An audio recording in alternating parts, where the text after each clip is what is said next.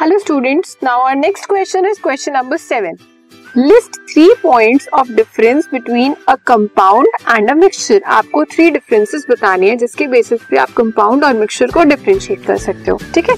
तो सबसे पहले हम कंपाउंड देखते हैं। Compound compound are pure substances compound हमारे प्योर सब्सटेंसेस होते हैं।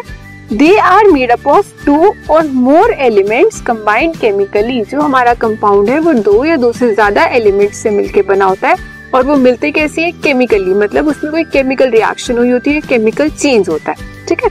Next constituents of compound are present in a fixed ratio जो कॉन्स्टिट्यूएंट्स होते हैं कॉन्स्टिट्यूएंट मतलब जिससे मिलके कंपाउंड बना है, वो एक फिक्स रेशियो में होगा। ठीक है?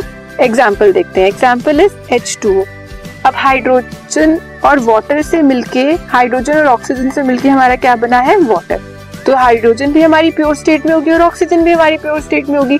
तो एक तो हमारा फ़र्स्ट पॉइंट हो गया कि they are pure substances next ये केमिकली कंबाइंड होते हैं. एच टू ओ वाटर को, उसमें से आप हाइड्रोजन और ऑक्सीजन को अलग नहीं कर सकते हो। क्यों? क्योंकि उसके अंदर केमिकल रिएक्शन हुई हुई है।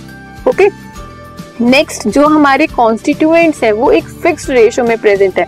आप कहीं का भी वाटर ले लो, आप सी वाटर ले लो, आप टैप वाटर ले लो, आप रेन वाटर ले लो रिवर वाटर ले लो, सभी वाटर क्या है? एच टू ओ मतलब दो हाइड्रोजन है और एक ही ऑक्सीजन है। ठीक है? तो ये हो गए हमारे compounds next is mixture mixture are impure substances mixture क्या होते हैं? इम्प्योर इम्प्योर किस टाइप के हो सकते हैं? अब इम्प्योर ऐसा भी हो सकता है कि एक सॉलिड है और एक लिक्विड है। सॉलिड सॉलिड भी हो सकता है लिक्विड लिक्विड भी हो सकता है तो उसमें कुछ फिक्स नहीं होता। इसलिए हम उसे क्या बोलते हैं? इम्प्योर वो हमारे पास प्योर फॉर्म में नहीं होता। Next they are made up of two or more substances mixed physically आपने कोई दो सब्सटेंसेस को मिक्स किया, कैसे फिजिकली मतलब उसमें फ़िज़िकल चेंज हुआ है। एक सिंपल से एग्जांपल लेते हैं। आपने वाटर और मिल्क को मिक्स किया। वाटर भी एक लिक्विड है मिल्क भी एक लिक्विड है, ठीक है? आपने इन्हें मिक्स किया तो वो मिक्सचर बना।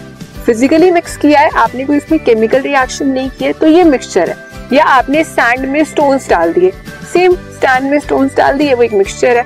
कुछ भी, ठीक है शुगर में सॉल्ट डाल दिया तो भी वो एक मिक्सचर है। फ़िज़िकल चेंज है, जहाँ जिसमें आप सेपरेशन कर सकते हो, जहाँ पे कुछ ऐसा कंपाउंड नहीं बन गया कि आप उसे सेपरेट ना कर पाओ।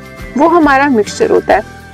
Now third constituents of mixture are present in varying ratio constituent मतलब जिन पार्टिकल से मिलके हमारा मिक्सचर बना है वो अलग अलग रेशो में हो सकता है। उसमें कोई फिक्स्ड रेशो नहीं होती कि आपने वन के जी शुगर ले ली टू के जी सॉल्ट ले लिया वन एंड हाफ़ के जी शुगर ले ली टू के जी सॉल्ट ले लिया तो कुछ भी, उसमें कुछ फिक्स नहीं होता। ठीक है? तो ये हमारा कंपाउंड और मिक्सचर है। कंपाउंड प्योर स्टेट में है मिक्सचर प्योर स्टेट में नहीं है। कंपाउंड हम केमिकल रिएक्शन से बनता है मिक्सचर फ़िज़िकल रिएक्शन से बनता है। कंपाउंड में फिक्स्ड रेशियो होती है और मिक्सचर में फिक्स्ड रेशियो नहीं होती। ठीक है?